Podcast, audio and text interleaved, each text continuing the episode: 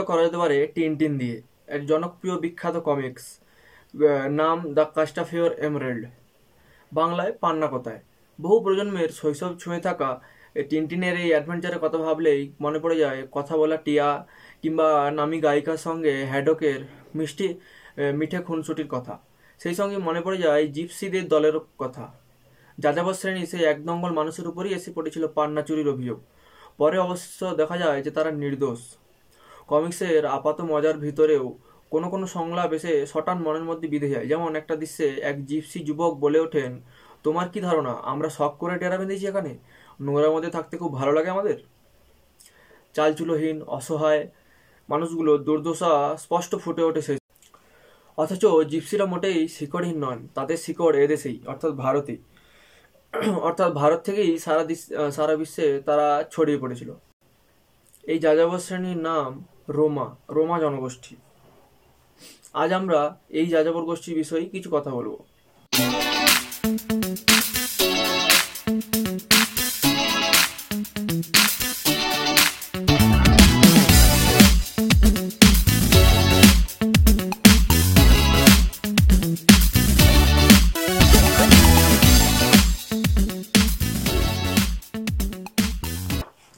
এই জনগোষ্ঠীর তিন ভুবনজয়ীর নাম হলো চার্লি চ্যাপলিন, এলভিস প্রেসলি ও পাবলো পিকাসো।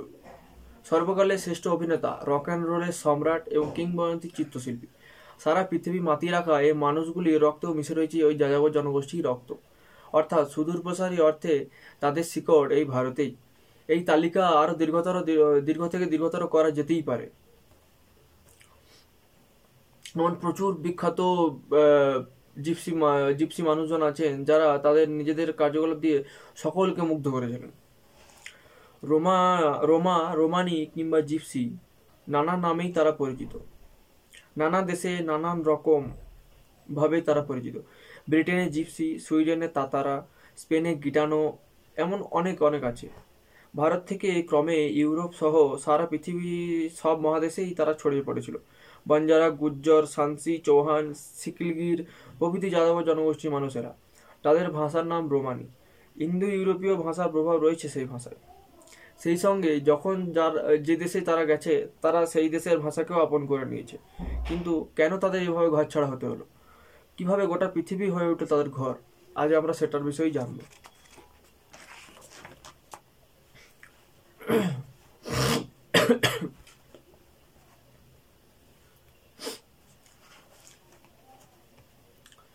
আসলে দীর্ঘ সময় ধরেই এই জনগোষ্ঠীর মানুষেরা নিজেদেরকে পৃথিবীর চারিদিকে ছড়িয়ে দিয়েছেন। ব্রিটানিকার এক তথ্য অনুসারে একাদশ শতকে পারস্য, চতুর্দশ শতকে দক্ষিণ পূর্ব ইউরোপ, পঞ্চদশ শতকে পশ্চিম ইউরোপ এভাবে ছড়িয়ে যেতে যেতে বিংশ শতাব্দীর দ্বিতীয়ার্ধে এসে দেখা যায় প্রত্যেকটি মহাদেশেই রোমানিরা ছড়িয়ে পড়েছে। আবার কোনো কোনো ইতিহাসবিদ মনে করেন একাদশ শতাব্দীর বহু আগে আলেকজান্ডার ভারতে আসার সময় অস্ত্র নির্মাণে রোমানদের রোমানিদের নৈপুণ্য দেখে অনেক, অনেকজন রোমানিকে বন্দি করে তারা তাদের সঙ্গে নিয়ে যান।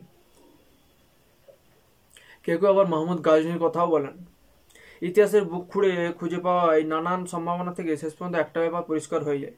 বন্দি করে নিয়ে যাওয়ার ঘটনা ঘটলেও রোমা জনগোষ্ঠী আসলে ঠাঁই নাড়া স্বভাবের। তাদের পায়ের তলায় যেন সরষে বিক্ষিপ্তভাবে, বিক্ষিপ্ত সময়ে বিক্ষিপ্ত সময়ে তারা এক দেশ থেকে আরেক দেশে ছুটে বেরিয়েছে এবং এটাই যেন তাদের ভবিতব্য হয়ে উঠেছে তবে যারা যেখানে থিতু হয়েছেন, সেখানকার ভাষা সংস্কৃতিকে আপন করে নিতে পেরেছেন খুবই দ্রুত। কিন্তু তবুও শেষ পর্যন্ত বিদেশি তকমাই যেন তাদের মাথায় ছেঁটে দেওয়া হয়েছে। টিনটিনের কমিক্সেও শ্বেতাঙ্গরা কীভাবে তাদের সন্দেহ চোখে দেখে তা পরিষ্কার হয়ে যায়, যখন ক্যাপ্টেন হ্যাডককে সেই বাড়ির ভিত্ত পর্যন্ত অক্লেশ জানায়। জিপসিরা এক নম্বরের চোর, ওরা ঝামেলা পাকাবে। এই সংলাপেই যেন পরিষ্কার হয়ে যায় জিপসিদের ভাবমূর্তি। তবে ঠাইনাড়া যাযাবর হয়ে ওঠার সব থেকে বড় খেসারত তাদের তাদের দিতে হয়েছিল দ্বিতীয় বিশ্বযুদ্ধে। হিটলারের হলোকাস্ট কিংবা ইহুদি কিন্তু নাৎসি অত্যাচারে ক্ষতিগ্রস্তদের তালিকায় দ্বিতীয় দ্বিতীয় নামটি যে রোমা কিংবা রোমানিদের, তা অনেকেই, অনেকেরই স্মরণে থাকে না। উনিশশো পঁয়ত্রিশ থেকে উনিশশো পঁয়তাল্লিশ। রোমানি হলোকাস্ট এর মোট শিকার কত, কে জানে, কেউ জানে না। কোনো হিসেব বলছে দেড় লক্ষের কাছাকাছি, আবার কোনো কোনো হিসেব দেখাচ্ছে আট লক্ষ। আবার পনেরো লক্ষের বেশি রোমানি মৃত্যুর কথা উঠে আসছে হিসেবে। ইহুদিদের সঙ্গে সমগোত্র হিসেবে শত্রু চিহ্নিত করে অবাধে নারকীয় হত্যাশীল হত্যা হত্যালীলা ও নির্যাতন চালানো হয়েছিল তাদের উপর।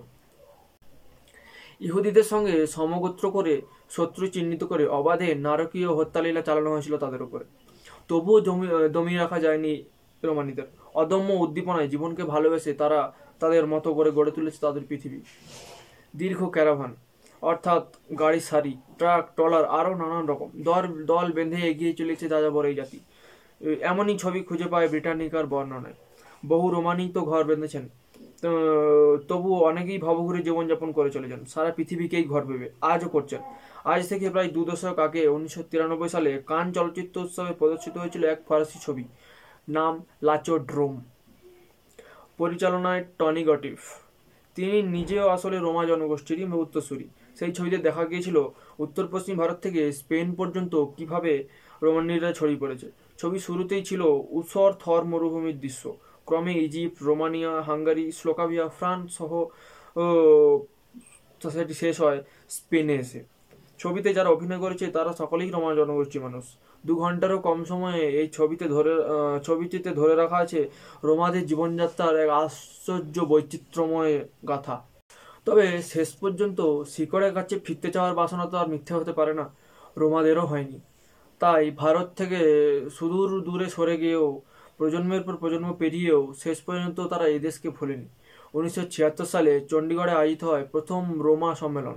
এরপর উনিশশো তিরাশি দু এক, তারপর দু হাজার ষোলো সালেও ভারতের মাটিতে সম্মেলন করেছে রোমানিরা।